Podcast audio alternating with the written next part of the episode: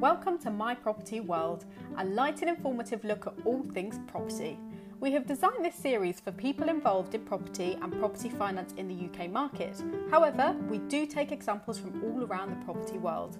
Our aim is for us to make money from property together, whether that be buying, selling, financing, trading, or getting involved in a deal in another way. We do this by informing, entertaining, and enjoying ourselves talking property, which gives you a chance to get to know us, what we're up to, and to check us out until you're ready to make money together. In the meantime, My Property World is free and fun, so plug in your headphones and enjoy.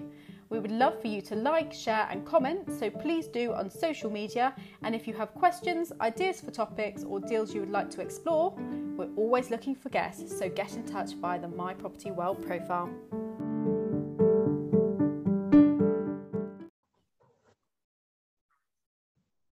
Hello and welcome to another episode of My Property World. Today I'm delighted to be joined by Amy Vale, social entrepreneur, property expert, and lived experience, uh, I, I, suppose, leader and advocate within the, uh, the property community. So, Amy um, uh, is the founder of sociallyhomes.com, uh, which you can look up at sociallyhomes.com uh, and find out a little bit more about what, what she's up to there. But she's kindly agreed to come on and talk about uh, her incredible and inspiring backstory.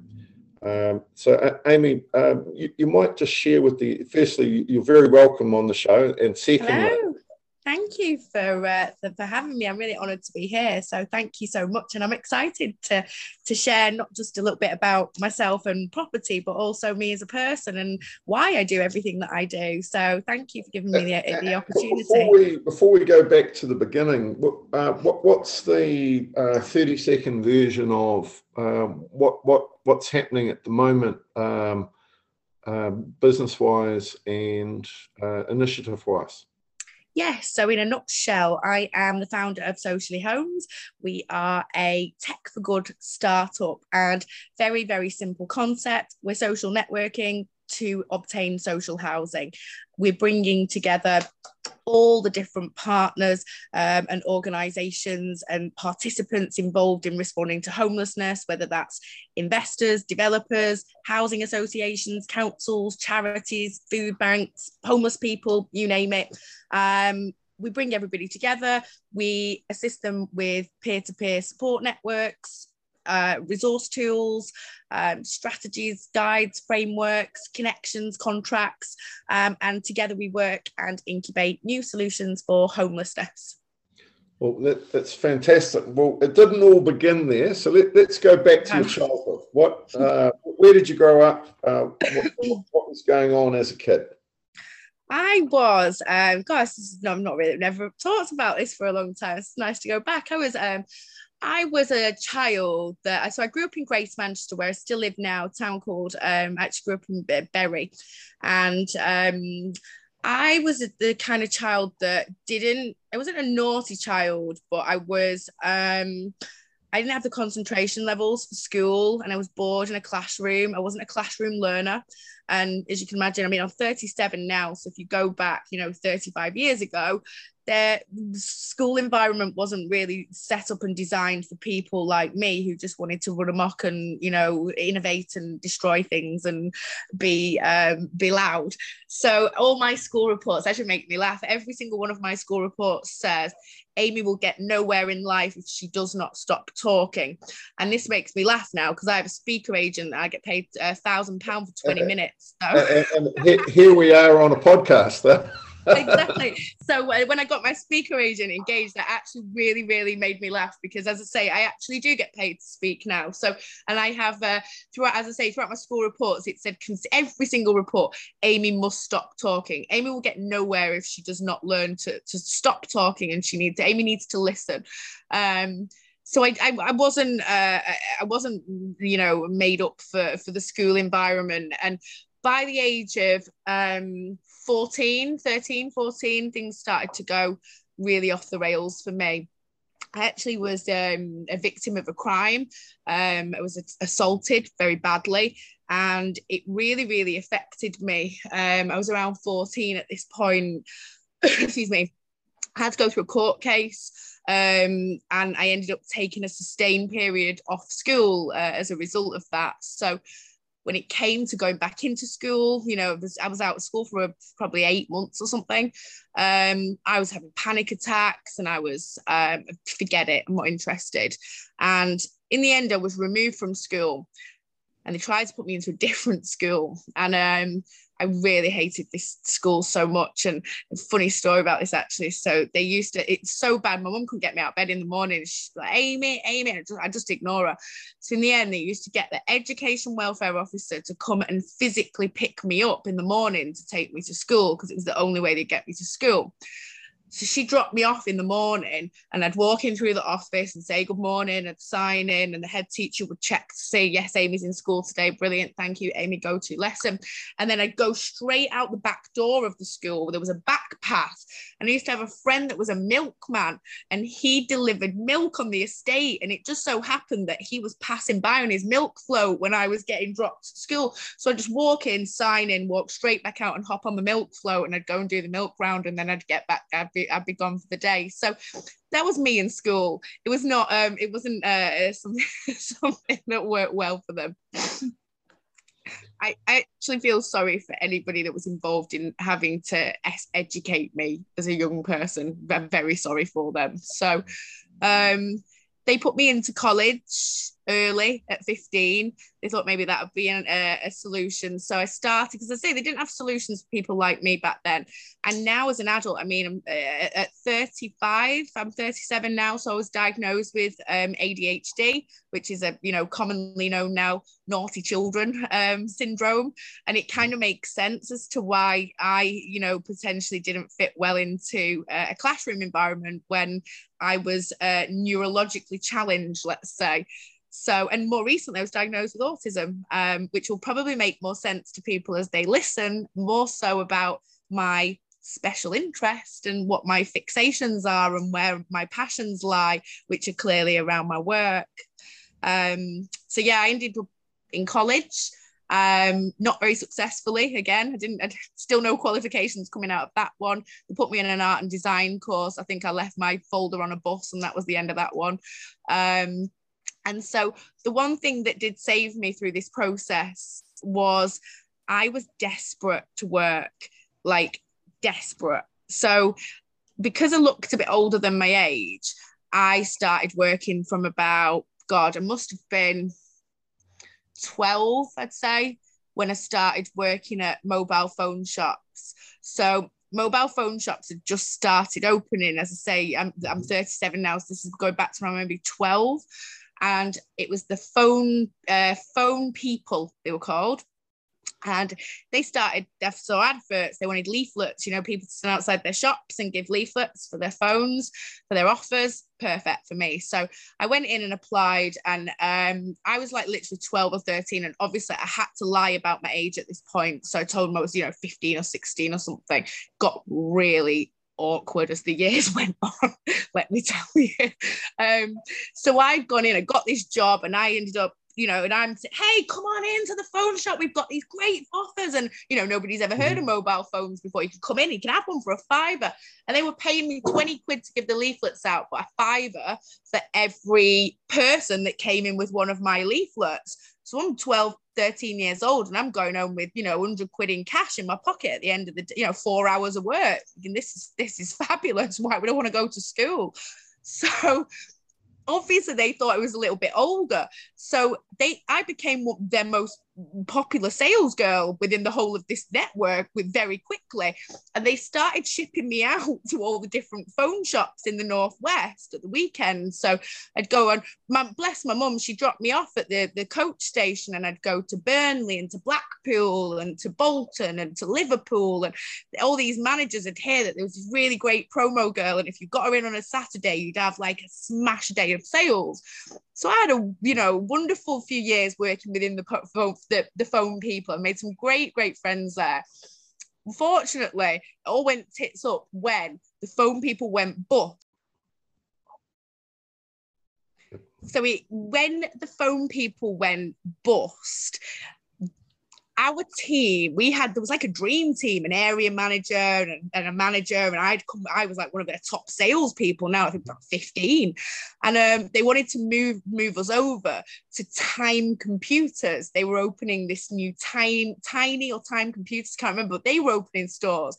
So I remember I've never had anxiety like it in my life. Can you imagine? I needed it because I needed a national insurance number and I needed ID and stuff to go and work in this capacity. And I've lied for like three years or something, you know, about my age. They all think I'm like 18 or something by this point. So it was really awkward, but I'm still very, very good friends with my manager to this day. He's one of like a brother to me. Um, but that was how I started into the world of work and became, excuse me, like I say, I felt like when I was in a school environment, I was like a fish that had been plucked out the ocean and thrown onto the sand. But mm-hmm. when you put me into the world of work, I felt like I was swimming in the ocean and I was, you know, finding my groove and I just loved it. And that that is what saved me ultimately. Well, that, that's really interesting um, how uh, th- those two things are going on in parallel. And um, how how did you um, how did you deal with the um, the, the, college sort of balance? Um? to be honest with you, I was so feisty and so independent and so driven towards what I wanted I did my own thing and that was it. I, mean, I'm me and my mum are very, very close now. And I say to her, you know, almost on a weekly basis, like, I'm so sorry for what you had to deal with because my daughter's an angel and uh, she's nothing like me. But I just did what I wanted, when I wanted, how I wanted. But going back now, when I look back to that, I think, God, I was in a lot of emotional pain. Like, God, that poor girl, I just want to give her a hug, you know, mm-hmm. because I'd had, as I say, I'd had some um some really challenging personal circumstances at a young age. Mm-hmm. I'd been through a lot of trauma. And as I say, for me, putting me into a classroom environment was almost like, you know, giving me more trauma. Whereas if mm-hmm. you put me into a working environment, that was therapy for me. And even to this day, I we before we started recording, we were chatting, weren't we, about you know how many how, how many days off I've had this year, and you know because you've just been away on holiday, and I was saying I'm hoping I'm going to do that soon because for me, I that's never left me. I work 24 seven, round the clock. It I say it's a lifestyle. It's not. I, I don't have a job. This is just my life. So um, I suppose there's pluses and negatives that have come off the back of that. But I'll be honest. I if I'd have not been taken into that working environment at that age, I don't know. I, will be honest. I don't know actually if I if I would still be here because I did make suicide attempts as a teenager. Um, you know, and they say, oh, it's a cry for help. Actually, no. You know, I really, really did feel, you know, so low in certain circumstances that I didn't want to live. You know, when you 13 or 14 you have got tunnel vision you can't see that things will be great in 20 years time or you know that there's an answer to this problem so i feel like that was an outlet that really saved me um, and that's why i'm keen about I extend now, you know, opportunities out to other people. I try to make them excited about, you know, enterprise, and I try to, you know, to to really display my passion about my work. And it doesn't have to be this way. Um, I mean, I and, and what what was the the, the feeling? Um, uh, like it, it sounds like there's a lot going on as a teenager. Um, yeah, I was um, I was angry. I was sad. I was um, I was very isolated, alone because it didn't have parental support. So my mum, as I say, we had a rocky period which has been repaired over the years. My dad, I've not seen since this period. He cut me off, um, and so that for me was, you know, something probably I'm still trying to overcome now. Is you know I hope my dad's proud of me type type situation, which I'm sure a lot of people that have suffered with parental abandonment can relate to. Um, for me, the turning point came when I actually was very poorly as a teenager, I had an autoimmune condition as well on top of all of this. So this was another um, uh, issue that I was dealing with was was physically I was I wasn't well, and I went into hospital on my 16th birthday to be treated, and I was in Hope Hospital at Salford for two months. Um, and whilst Which I was in an enormous period of time for a, Yeah. a teenager, like yeah, yeah, I missed my GCSEs at that point. So I was technically at college, but obviously they wanted me to sit some GCSEs. But I was physically in hospital at the point of the exam. So I didn't sit any of my GCSEs. Um, and I spent two months in my hospital bed being treated at, at Hope Hospital. And as I say, I was only 16. I, I was on an adult ward. And so it was uh, even that in an experience in itself is when you look back, it was probably write a book on that. We used to go on like missions around the hospital, like middle of the night, you know, like all the patients, we'd get up and we'd meet and go smoking in the corridors and stuff. It was, so, you know, we had, um, so went, when I went through that period, excuse me, because it was 16 and missed my GCSEs, the, the questions started to be asked of where you going when we discharge you. And at this point in time, I wouldn't entertain um, talking with my mum. I wasn't interested in, in in my relationship there. My mum had a new, my mum and dad split up. My mum had a new partner. My dad had a new partner. My dad wouldn't entertain me and said, "No, she's not coming here. We've got rid of her." And they got, he actually got rid of my bedroom. Um, he actually got rid of my bedroom whilst I was in hospital, my childhood bedroom that I'd grown up in all those years. So I hope he's listening. Actually, I hope he listens to this. Uh, so he got uh, rid of my bedroom, so I found myself homeless and didn't have anywhere to be dis- discharged to. Um, and so social services were engaged because I was they had a duty of care because I was in hospital, and I was really really lucky. And I say this a lot with um, when I talk about my own homelessness experience because I've had it. I've, I had somebody troll me a few months ago who said, "What do you know about homelessness? You've never lived on the streets. You know, you you you say you've been homeless, but you've never. You know, that was 20 years ago." And I agree. You know, I I have my experience, and that was very personal. But every experience is different. I was lucky. You know, I didn't feel, believe me, I didn't feel it at the time. I felt like you know uh, the And hardest. That's one of the most common misconceptions about homelessness is that uh, it's not um, street homeless, uh, only street homeless people living in a cardboard box outside Yeah. Tesco. exactly that and that's kind of like the, the deterioration of where you know it gets to when it becomes entrenched and sustained but the bull you know that's maybe 10% of homelessness that's visible to us and that we you know that is stereotypical. Mm. The rest of it is people in situations just like i was at 16 a family breakdown you know there's tension there's arguing it can't be mm. resolved. Somebody needs to you know provide a housing somewhere and where do you do this and how do you do this? So I was, as I say, I didn't feel it at the time, but on reflection, 20 or so years later, I was very lucky. I got immediately placed into, um, I was, I'd actually, at this point in time, had still technically not left school. So they had to break a few rules to even let me do this. So I was still supposed to be in school, but I wasn't in school. I was sick, but because I was 16, it was like I was 16 in the March. I think it's about the April, May time because I was in hospital two months. It was in the May. So there was a technicality of you should be in school for another month or two. However, we're going to let that slide and we'll move you into this hostel accommodation. So I moved into temporary accommodation. I moved into a shared house, crummy shithole HMO like we've we've all seen before. Um, there was think there was four young girls in there, and it was managed by the charity. I ended up having a real fallout with one of the girls, and she she battered me actually. She pushed me down the stairs, and um, I was moved. I demonstrated very quickly that I didn't need to be in a shared environment and I would be okay in my own independent environment. So I was really, really lucky that um, I got moved to my own flat about a month or two later. And it was it's kind of like why design now? You know, people know me for designing schemes of supported social accommodation.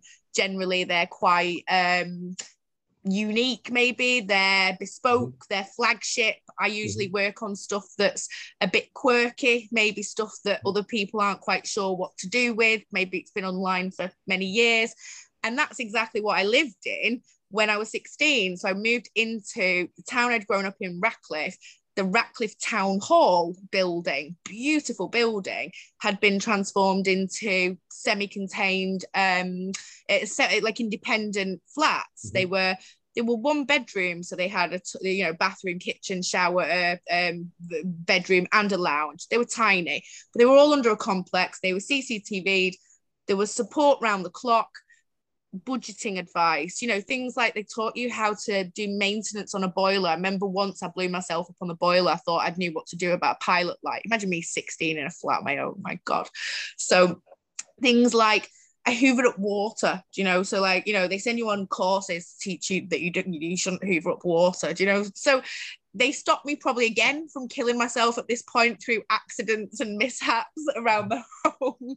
Um, but they gave me, as a 16 year old girl, you know, the skills that I needed to actually look after myself and practically, but also emotionally as well. Because as you can imagine, moving into your own flat and being responsible for pilot lights going out and boilers at mm-hmm. 16 when you've just been through a huge amount of trauma, it's not going to be the easiest thing in the world. Uh, and what was your plan at this stage? What, what, was uh, what was like? There's obviously lots going on. Um, was there was there a vision? Was there a hope? Was there a goal? At this point, I was still carrying a huge amount of anger, resentment, confusion, frustration. I was desperately lonely. Um, I felt abandoned, reject, rejected by my family. Um, you know, I had no money. So when back then, benefit system was very different. So now, as you know, people get, you know, universal credit or allowances for this or exempt housing benefit. So when I was in the hostel 20 years ago, they didn't actually have benefits for people. Don't forget, I was still supposed to be in school at this point. Mm-hmm. So how, how, what benefit would I get? You know, I'm not entitled to job seekers allowance. I'm not entitled to income support. I'm not entitled to child benefit. There's nothing under the remit that I would fall under. So you used to get an allowance, which was £40 a week and you got it every fortnight. I think it was 42, so it might uh, 41, so it's 82 pounds a fortnight that I used to get to live off, and I had to pay five pounds a week in rent, and then gas, electric, which was about a fiver each, feed myself, get myself to my appointments, college, doctors, psychologists, you know, all these different things. Um, I'm 16, you know, I want a social life, I want to actually like, you know, do things and, you know, I don't just want to sit in my mm-hmm. flat. So you can imagine 40 pound a week was like, it's just a non-starter that rent, that five pound a week rent, I mean, they chase me for that every week. I probably still owe it now. Um, probably still owe about 300 quid, but uh,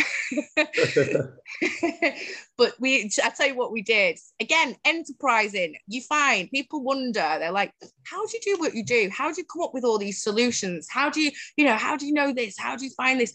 And it's when you've had absolutely nothing and you've had absolutely nobody and it's you and you're a tiny little girl and you will feel like traumatized from the world and the world is against you and you have to survive and you have to eat and you have to stay warm and you have to find a way out. You know you become so frigging resourceful you know and you think on your feet and you think outside the box and you you know you have to because otherwise as i say what do you do? Crumble and die? I don't know you know that, that's the other alternative. So what I did was I actually got locked out my flat one night and I roped somebody out from the streets to break my window to get me in because it was CCTV. So I thought if I break my own window, I'll get in trouble so I got someone from the pub to come break my window for me so that I didn't get done for it and he said, I'll do it, but I need a tea towel so don't hurt my finger, he hurt my hand. So we knocked on the next door flat and I said to this girl, like, you've not got a tea towel, have you? So we can just break my window, I'm locked out. Anyway, me and this girl became great friends and um, we ended up working. Sorry, Will, I'm just going to have to pause this because Henry's coming. Hiya, darling. So I knocked on the, next door um, to ask if I could borrow this tea towel to smash the window. And anyway, I at this point they used to call me Barbie because I had bright blonde hair and I used to wear like teeny tiny little skirts, like boob tubes and sequins. I was like completely different to what, what you probably see me now. The girl I knocked on the door was was like a goth. She was dressed like head to toe in black, you know, like with veils and like black eyeliner, black lipstick. She was like, you know, complete opposite to me. However, we were both trying to survive next door to each other with 40 quid a week each. So we decided let's let's team up so we literally just moved into each other's flats week by week we we invested in about 5 million candles which we found meant that we didn't need heating or lighting because that would serve both purpose. So it's a pound shop. I, I don't know how we didn't burn that building down because we'd have hundreds of candles to because it would keep it was like heat and light. So we could spend our 40 pound a week on alcohol. That was brilliant. So we you know so this is where you know the fun began then. So and cheryl who i made friends with she's still she live she actually lives in a ginormous house in wales now. She's had done so well for herself. And she um she's got three four gorgeous children and um we're still great friends to this day. And as i say we were two polar opposite people. We could not have been more different but we were both young, troubled, alone, surviving, and we pulled together and we did it and we got through and you know and we actually have like, what, it's actually nice to look back some nice memories. Say again sorry. What were your 20s like? So moving on from there i got a um i got a council flat. So i remember getting a letter through the door. I was in my flat for 10 months and I got a letter through the door one morning to say, You have been awarded a council flat um, in a place called Gingham Park. And I thought, Well, that sounds beautiful. How lovely is that? I, will never forget. I felt like crying talking about it now.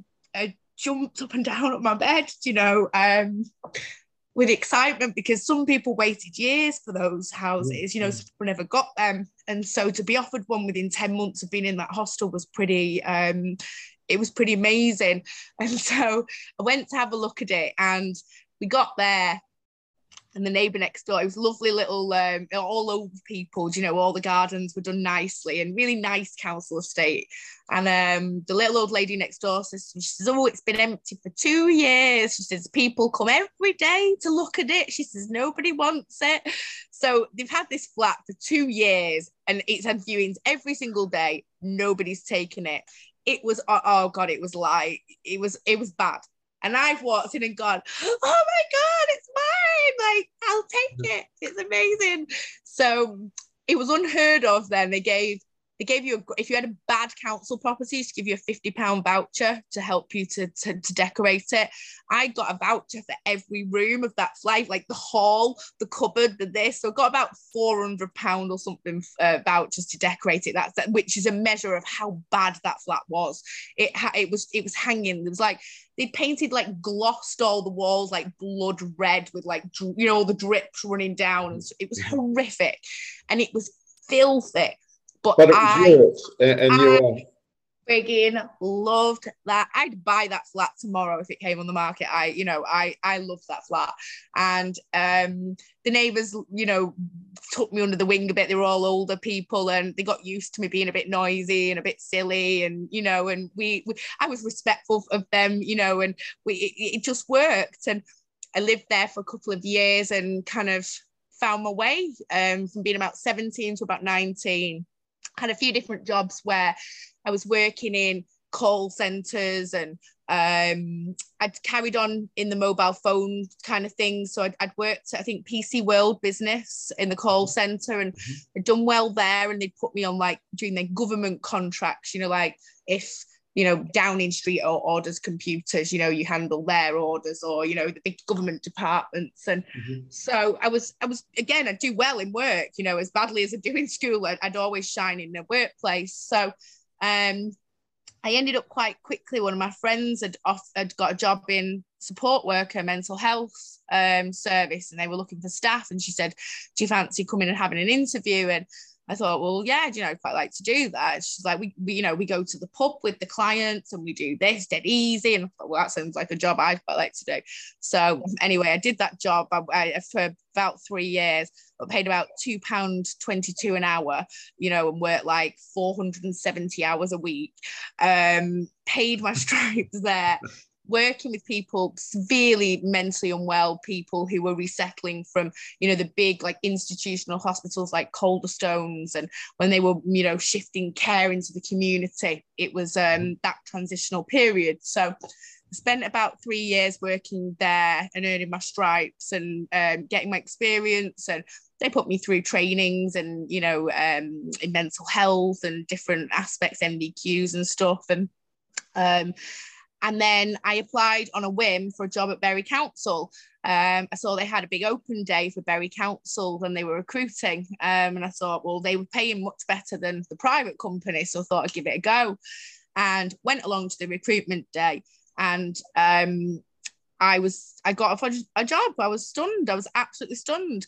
And I remember, I still remember my, my salary. It was seventeen thousand four hundred and nine pounds, which I thought was pop star wages. Like, what the hell? This is the kid that's been earning, you know, 40 pound a week in the hostel to live off and now you're telling me you're paying me you know over 17,000 pounds a year i think mm-hmm. to put it into perspective i think my rent was about 40 quid a week on my house on my flat so mm-hmm. you know this was this was a this was a good uh, life life changing. Yeah life changing. And as always i've done this twice in my lifetime now. Once i get my big break I immediately found out I was pregnant with my daughter. and so before I even started my job, I found out I was pregnant. And I remember panicking, oh my God, are they still going to employ me? However, because they were a local authority, they couldn't go back on it. And so I started working there pregnant and I had Bella, um, who's coming on for 17 now. And I worked as um, initially as a like a support worker and worked in the learning disabilities team I worked across um, numerous projects and teams. I was there for like, I think, eight years. So I worked with the UKBA contract. That was my favourite, the one that I ended on. So managing property for the border agency and the people that were coming in um, in a as asylum seekers. That was um, that gave me a really great experience of, ma- of a managing property in a you know managing property for a local authority is one thing for the border agency, it's a whole other thing. It's like if they come and inspect one of your properties and they find a, a crack in a plug socket, your authority is going to get a fifty thousand pound fine, and you're going to be, you know, pulled into the office about that. So it was give it. It gave me a, a level of um, skill and attention to detail when it came to property that I probably would never have got if I'd have just gone into it myself. And, it um, sounds like you you found your rhythm, you found your passion, um, and and that the uh, like you you were doing doing something that um, that had incredible meaning. Um, would, would be my impression. Yeah. So when I've been in the hostel, I got um, I actually got push towards remember the commonwealth games 2002 were held in manchester. Mm-hmm. so this is when i was in the hostel. So they came to me and asked me if i would like to be a volunteer and go on a volunteer program. And because i didn't have much else to do i didn't I, I went along and did it. And it was at that point i was kind of like oh my god i don't actually have to just go and have like a shitty job in a bank or in a call center or in a shop I could actually do something, you know, used to have this old impression that charity work was like naft, you know, like, oh God, I'm not going to be a volunteer. Like, why would I mm. do that? It's like what my, you know, my Auntie Irene does. But actually, with the Commonwealth Games, it gave me this um, insight to community work and being um, you know enterprise and charity and um, in a way that I'd never really seen before. And it was really it, it, vibrant and exciting and you wanted to be part of it. It didn't feel like something you were doing because you had to. It was something that you know you, you chose to do. And that that definitely kind of ignited something in me. Um, and then when I went into work with the private company in mental health, again, I found my groove. I enjoyed it. I hated working in particular roles. You know, God, I, I was a, you know, I was at the very bottom rung of the ladder, and so I was the one being screamed at or hit on, or you know, having walking into like mm-hmm. people that were hoarders, you know, and I'm going in and trying to help them unhoard like 50 years worth of stuff. It was that was a tough job, you know, but I really did learn a lot uh, you know uh, working with people who self-harmed you know i'm like the most squeamish person in the whole wide world.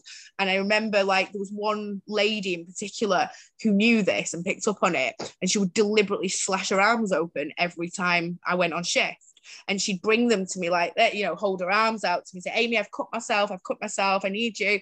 And she'd be gushing with blood. And I still have I still have nightmares about that now, I'll be honest with you. So there was, you know, I it sure. was it was like a um like a boot camp into you know you might not have sat through school but over these next few years you're going to boot camp through professional the professional world and learn how to work and learn how to add value in the workplace. And this is where I struggled for a long time because for somebody like me who's clearly an innovator and a creator and, and somebody who wants to make a difference and make positive change, a local anybody, probably anybody that's listening to this podcast will know a local authority is probably like akin again to throwing me as a fish onto that sandy beach. It's not the place for somebody like me to be employed. Um, and I felt for a long time very oppressed in the local authorities. Um, I felt that I was, you know, a huge amount of output, but I, it was unproductive. It wasn't, but, you know, but, I could do better or. But but you were you were gathering like very valuable uh, ranges of skills, experiences, yeah. some some qualifications as well with with the training and education provided and uh, when you accumulate all, of the uh, experiences that you've got at this point, like your you've worked um, you've worked in a local authority, you've worked on national level contracts for other departments, you've worked in housing, you've worked in care, you've worked in support, you've worked in different schemes, and and, and that that's remarkable because you're at this point you're only in your mid twenties. Um, yeah. and and uh, in addition to having been through, uh, I, I, suppose, um, part of the social welfare system um, at, at, a, a point in your life that you're quite vulnerable. Uh, so you're, you've got a uh, you've got a picture of uh, how important it is to uh, to look after people, having you know benefited from that and, and had had some interesting like insights, no doubt. What, yeah. What what, what was uh, at what point did you realise um, this is actually what you're you, are you are going to be doing? What this is your purpose and. So, I mean, I think I, I once I went into housing, which was pretty much straight away, as I say, a year or so after I, I came out the hostel, I was I was in that supported housing role, and I think once I went into that, that I, I, always kind of knew that when I was little, I used to want to be an interior designer. My auntie's an interior designer, and I used to be obsessed with that. And I, it's still like something I'm really passionate about, but it's not something I've followed as a career. Um, but once I fell into housing, it was kind of like that was all I knew. That you know, now if you said to me, Amy, could you come and do something else? But like, how do you do that? You know, I don't know anything else. I've just I've literally from the moment of being homelessness to now every day of my life has been surrounded by homelessness, housing, support, problems, social issues, you know, the paperwork that's involved, the processes. So it's just, as I say, it's just become a, a, almost like an essence of me. Um, but again, going to that, uh, back to that point of you know if you put a fish in on, on a beach it's going to flap around and be in distress. But if you put it in a pool it's going to you know go off and fly. Um, and so with the um, local authority job it wasn't the right environment for me you know. It was i was a fish out of water and i was seen as a troublemaker and somebody that was you know just shut up and do your job. Why do you keep wanting to try and improve things? Why are you trying to tell us what we're doing wrong? Um, and so when the last recession hit in 2000 uh, around 2008 2009 2010 I was seeing the, you know, the fallout of that from a local authority perspective. The queues were coming out the door. I was managing um, uh, actually working within the homelessness department at this point. Um, we didn't have any housing. We had, you know, a load of people that needed it. And I'm thinking, why is nobody crossing over the private sector? Every time I drive home from work, to let, to let, to let, to let, everywhere. And so, because my ideas were not embraced in my job role, in the end, I took, I did a huge, I mean, I didn't just jump out my job and go because it was, you know, I'd thought a job for life at the local authority. Um, and a lot of people had told me it was a job for life with for somebody like me with no qualifications and, and CV.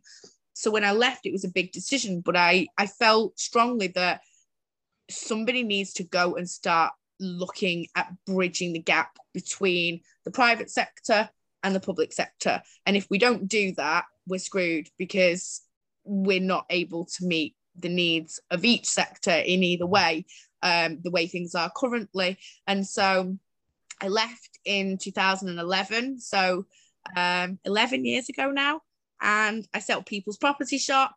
Initially, I thought I'll just use all the knowledge and the skills that I have to be almost like a letting agent for social tenants and you know help them with their benefit forms and you know not turn them away if they're claiming benefits or if they're on a low income or if they've got a mental health issue. I can connect them to the services they need. Um, and so things really just spiraled from there. I had no business acumen um, whatsoever. And so I was going blind with the business side. And so I had a few failed businesses over the years as we tried to understand what was a business model in, in this sense.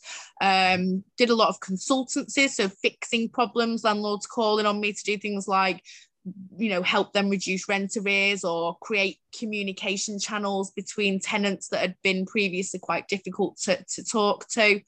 Um, and so it became um, i became popular quite quickly in terms of people wanting to tap into the knowledge i had. And over the years um, as i've moved forward with uh, with socially homes and the developments there it's become more and more apparent just how valuable the knowledge that I have and that I have access to is to my colleagues in the private sector and not just how valuable it is to my colleagues but how valuable it is to our end user the vulnerable person if we're all able to work collaboratively and share assets resources techniques knowledge etc um, and so that's how i have been led to, to everything i've done over the last 10 years um, with homelessness and housing and creating solutions. And I'd say, I've not tied this up for a while, but I'd say we're in the thousands now in terms of what we've created and how many people we've housed over the last 10 years.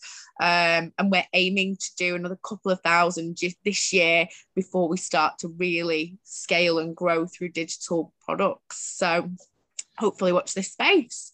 Well, absolutely. And you can connect with uh, uh Amy via sociallyhomes.com. Um, thanks so much for coming on, Amy. I'd oh, like to get back, back, on to uh, talk in a little bit more detail about some of the things that you've, you've raised that uh, I'm sure will be interested uh, of interest to the listeners. So thanks Thank again, Amy. You. I'm Will Mallard. This is my Property World podcast. Amy Vale, Socially Homes. Thanks, Will. Welcome to My Property World, a light and informative look at all things property. We have designed this series for people involved in property and property finance in the UK market. However, we do take examples from all around the property world. Our aim is for us to make money from property together, whether that be buying, selling, financing, trading, or getting involved in a deal in another way. We do this by informing, entertaining, and enjoying ourselves talking property, which gives you a chance to get to know us, what we're up to, and to check us out until you're ready to make money together. In the meantime, My Property World is free and fun, so plug in your headphones and enjoy. We would love for you to like, share, and comment, so please do on social media. And if you have questions, ideas for topics, or deals you would like to explore, we're always looking for guests, so get in touch via the My Property World profile.